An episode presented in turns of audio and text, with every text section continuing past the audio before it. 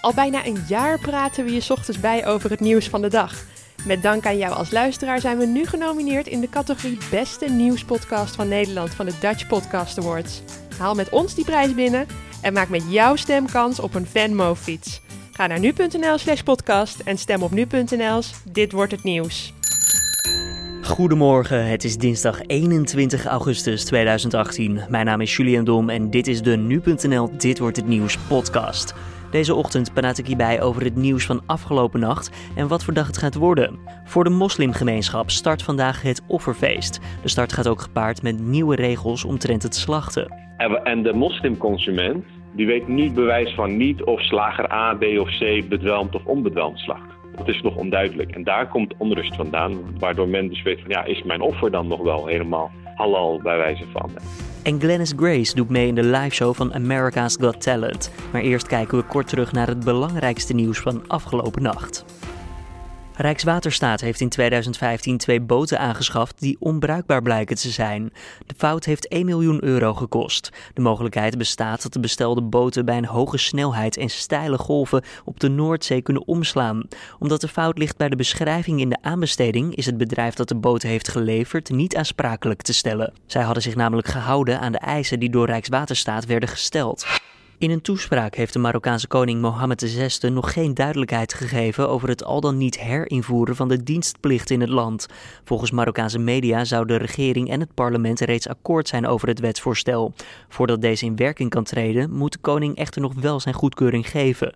Verwacht werd dat hij dat zou doen in zijn toespraak, maar dat gebeurde niet.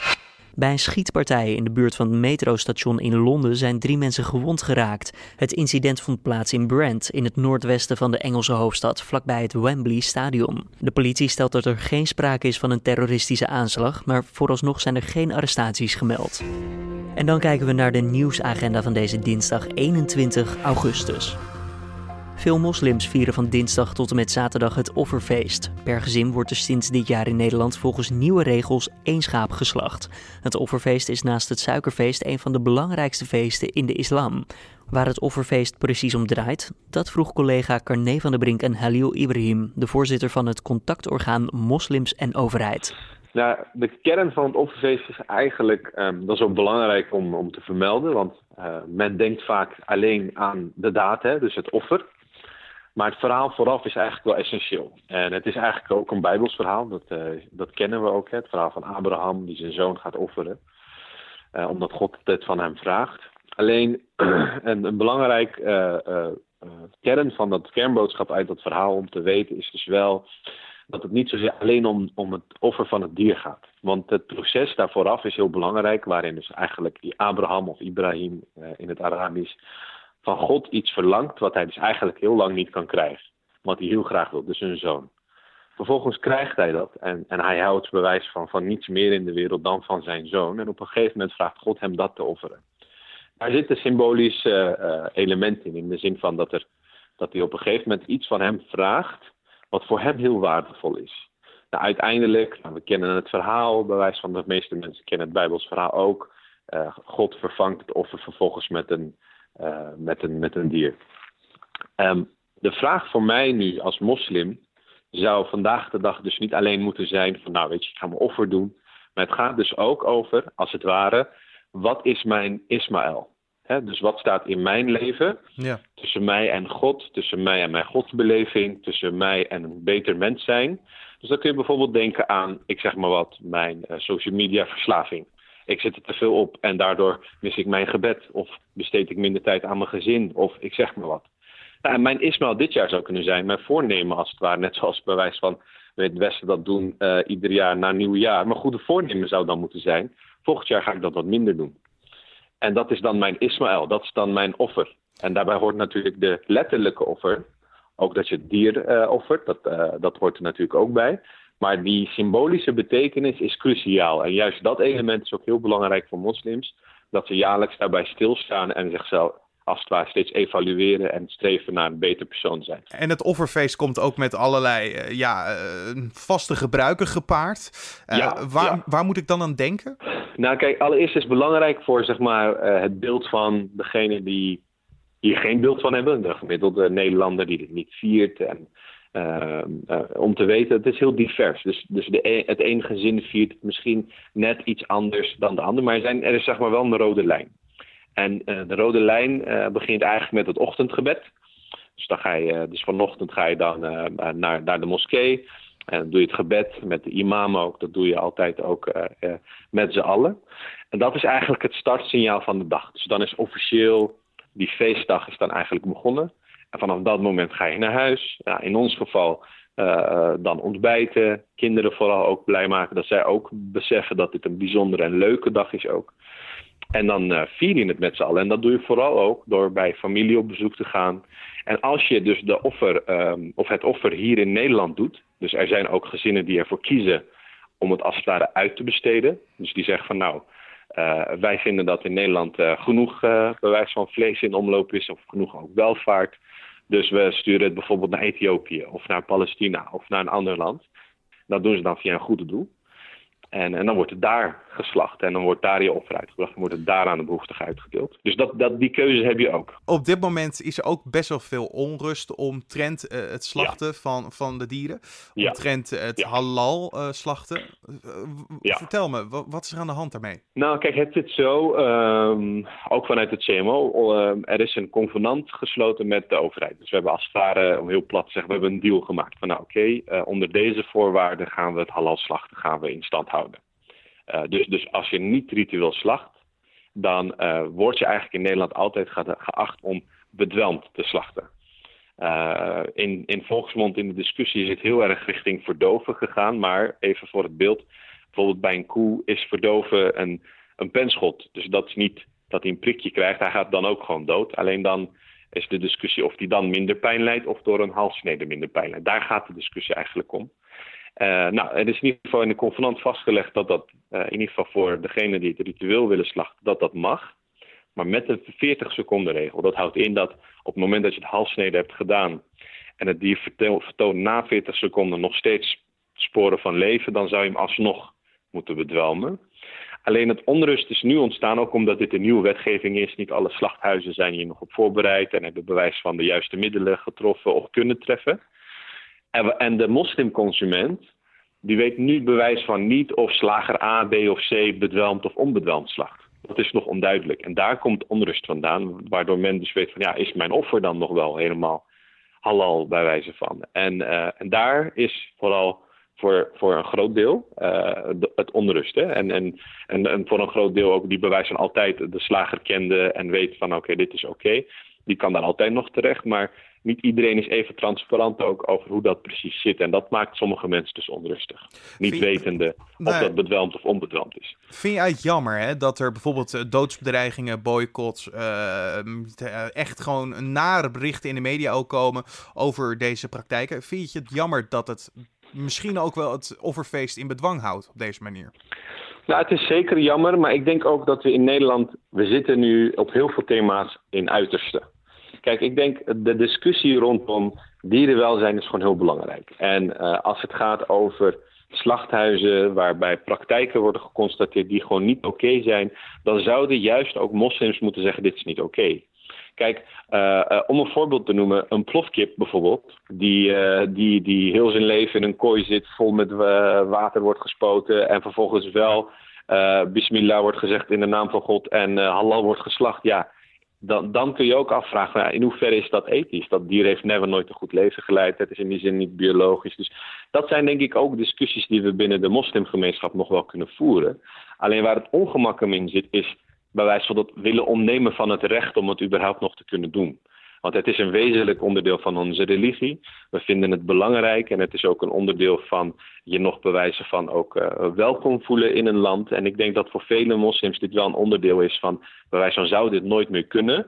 Ja, dan maakt het toch wel een deel van je religiebeleven wel lastig in dit land. En, uh, en dat is een wezenlijk onderdeel van je, van je leven. En, dus ik denk dat we beter naar elkaar moeten luisteren, daar waar we elkaar kunnen vinden, zeker ook.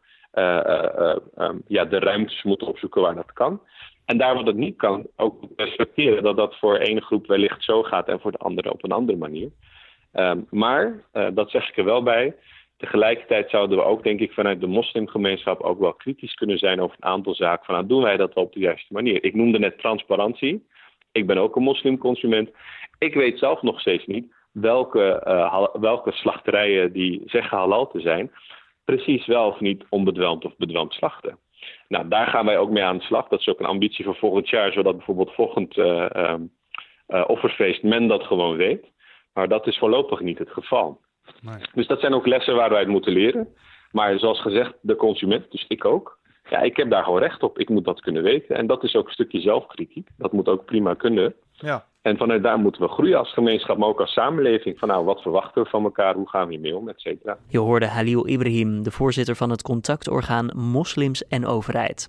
De Nederlandse zangeres Glennis Grace staat vanavond in de liveshow van America's Got Talent. Ze maakte eerder al indruk op de jury met nummers van Prince en Whitney Houston.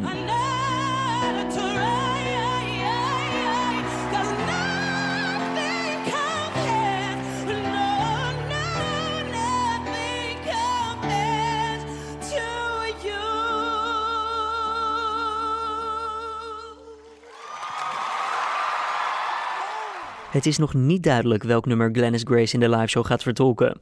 Je hoort nu.nl-redacteur Jorike van Noorloos over het te verwachten optreden van Glennis Grace. In totaal zal ze het opnemen tegen 35 acts. En iedere week zullen er ongeveer uh, 7 van de 14 uh, doorgaan. Dus iedere keer valt de helft af. Dus het duurt ook even voordat ze eindelijk in de halve finale komt en daarmee in de finale, zeg maar. Ja, ze heeft ook wel flink wat uh, concurrenten staan wachten. Mensen, er zijn ongeveer iets van vijf mensen die een uh, golden buzzer hebben gehad. Dus mensen die gelijk door zijn gegaan naar de live shows. Ja, dat zijn toch een beetje de, de favorieten tussen de mensen. Glennis zelf heeft geen golden buzzer gehad. Dus het is altijd maar even afwachten Um, hoe die uh, populariteit zich zal ontwikkelen. En die Golden Buzzer is dan een, een, knop dat je direct naar de live shows kan. Ja, de Golden Buzzer die wordt ingedrukt uh, door een jurylid. Dat betekent als je die krijgt dat je eigenlijk niet eens meer op het jurycommentaar hoeft te wachten. Want uh, je bent dan gewoon gelijk door naar de live shows. En zoals we allemaal weten, in de, in de tweede auditieronde heeft Glennis Grace Nothing Compares to You van Prince gezongen. En die ronde hebben de Golden Buzzer mensen niet hoeven doen. Dus die zijn nu eigenlijk nu pas voor de tweede keer aan het optreden. Ah, kijk. Nou, misschien is dat een voordeel van Glennis Grace. Dat ze, dat ze er eigenlijk al in zit in het hele circus. Nu de live show is natuurlijk wel heel iets anders.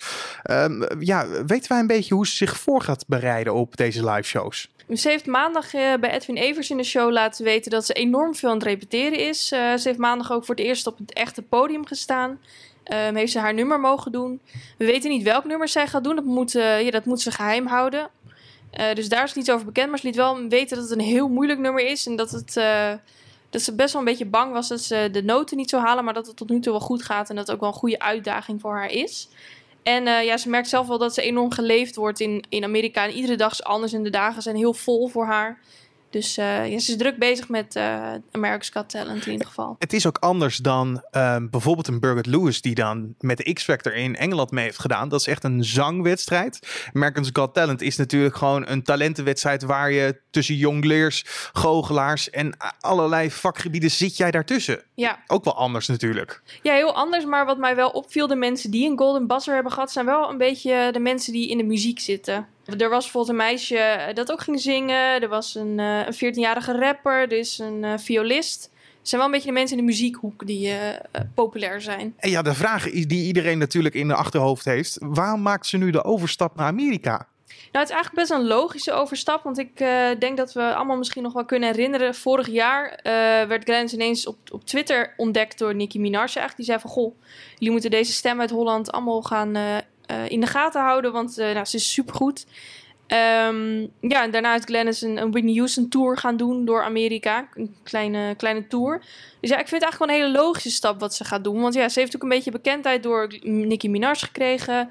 En door die Whitney tour. En dat ze een beetje aan heeft kunnen proeven. En nu denkt van, nou ja, laat ik het helemaal maar gaan doen. En uh, ik denk dat, ze, dat wel een goede uh, stap is geweest. Ja, Nicki Minaj niet de minste. Een van de grootste popartiesten op dit moment.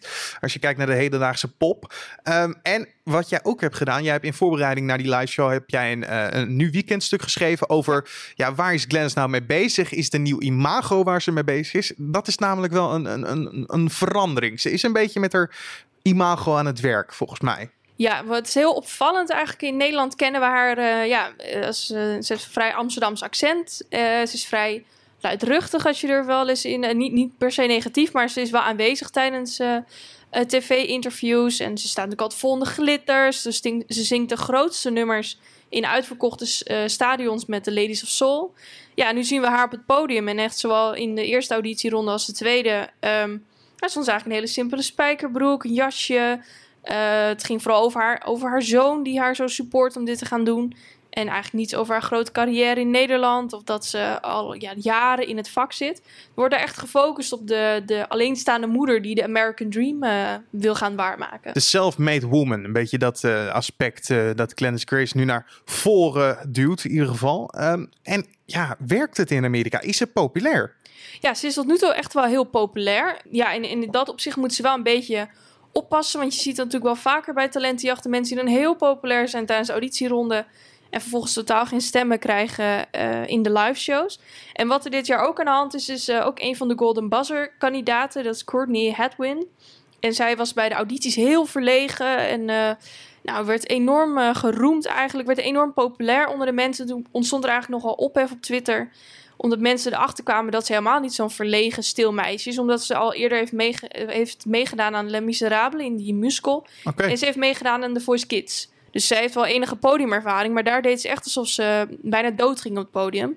Ja, dat heeft natuurlijk wel voor wat uh, gedoe gekost. En ik ben ook heel benieuwd hoe ze in Amerika gaan reageren als ze erachter komen dat ze eigenlijk al een hartstikke grote, ja, grote carrière in Nederland heeft. Dus daar moet ze wel een beetje mee oppassen. Maar op zich heeft dat meisje Courtney er niet heel erg last van gehad. Want die is wel gewoon door uh, naar de volgende ronde. Wat, hoe, hoe, hoe schat je haar kansen in? Als we nu alleen al kijken naar de live show, is, is, dat, een, uh, ja, is dat een easy peasy dingetje voor haar? Nou, ik denk dat ze deze ronde wel door moet komen. Dat nu echt wel het kaf van het koren uh, wordt gescheiden. Het wordt alleen spannend in de, in de halve finale, finale, hoe, hoe het dan nog met haar populariteit zit. Maar ook als je even googelt uh, op, op Glennis Grace, ze staat op Billboard, ze staat op people.com. Um, ja, ze wordt echt overal genoemd en niet per se van goh, ze doet mee, maar ook echt van deze stem moet je echt in de gaten houden. Dus de Amerikanen zijn wel echt gek op haar. En um, de experts ook die ik gesproken heb voor mijn weekendstuk zeiden ook van ja, uh, Amerikanen houden nou eenmaal van zo'n uh, verhaal waar ze zich in kunnen herkennen. Sowieso werkt dat altijd heel goed als je een bepaald merk wil opzetten. Mensen, die, mensen vinden het fijn als ze, zich met jou kunnen identificeren. En dat is natuurlijk wel het geval nu met Glennis, haar uh, nieuwe imago heel erg van de alleenstaande moeders. Er zijn natuurlijk super veel alleenstaande moeders die eigenlijk bepaalde dromen hebben, maar daar dan niet voor gaan. En Glennis gaat er nu wel voor. En dat uh, werkt waarschijnlijk wel heel goed in Amerika. En Nederland zegt hen waarschijnlijk ook niet heel veel. Je hoorde nu.nl-redacteur Jorike van Noorloos. Het optreden van Grace is in de nacht van dinsdag op woensdag. Het is niet te zien op Nederlands televisie, maar haar volledige optreden kan je na afloop vinden op het YouTube-kanaal van America's Got Talent. De 33-jarige Quincy S. moet wat het Openbaar Ministerie betreft levenslang de cel in voor de moord op de toevallige voorbijganger Youssef El Kathoui. Dat gebeurde in 2015. Ook was S volgens het OM vorig jaar betrokken bij verijdelde liquidatie in Almere. En PSV hoopt vanavond een grote stap te zetten richting de groepsfase van de Champions League. De landskampioen begint aan de play-offs met een uitwedstrijd in Wit-Rusland tegen Bate Borisov. De aftrap in de Borisov Arena is om 9 uur. Na de return van volgende week in Eindhoven is duidelijk welke ploeg dit seizoen mee mag doen aan het miljardenbal. De verliezer mag direct beginnen in de groepsronde van de Europa League. Dan het mediaoverzicht van deze dinsdag. Het financieringstekort van de rechtspraak neemt dit jaar veel forser toe dan verwacht. Dat meldt NRC. In de Rijksbegroting was rekening gehouden met een tekort van 28 miljoen euro dit jaar, maar dat zal waarschijnlijk stijgen naar 40 miljoen. De komende jaren lopen de financiële problemen naar verwachting nog verder op. Dat komt door het mislukken van een digitaliseringsproject en door het afnemende aantal rechtszaken.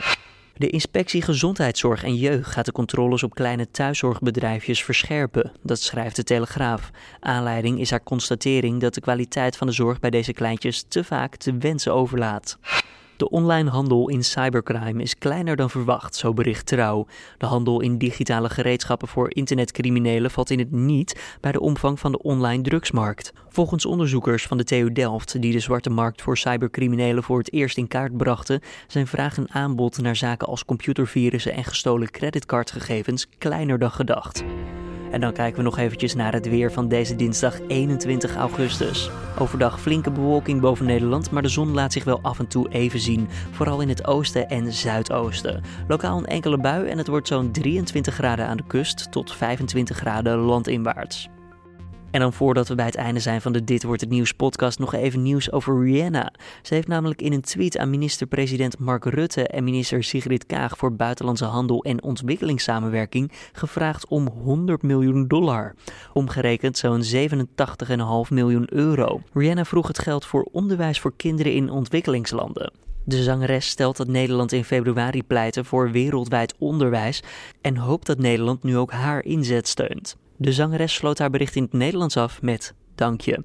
Zowel minister Kaag als minister-president Rutte hebben nog niet gereageerd op de vraag van Rihanna. Dit was dan de Dit wordt het nieuws podcast voor deze dinsdag 21 augustus. Je vindt de podcast maandag tot en met vrijdag om 6 uur ochtends op nu.nl. Zoals je aan het begin hoorde, is de Dit wordt het nieuws podcast genomineerd voor de Dutch Podcast Awards. We hopen graag dat je ons helpt te winnen. Stem dan ook op nu.nl/slash podcast. Wat vond je van deze uitzending? Laat het ons weten via redactie.nu.nl of laat een reactie achter in je favoriete podcast app. Mijn naam is Julian Dom en voor nu, tot morgen.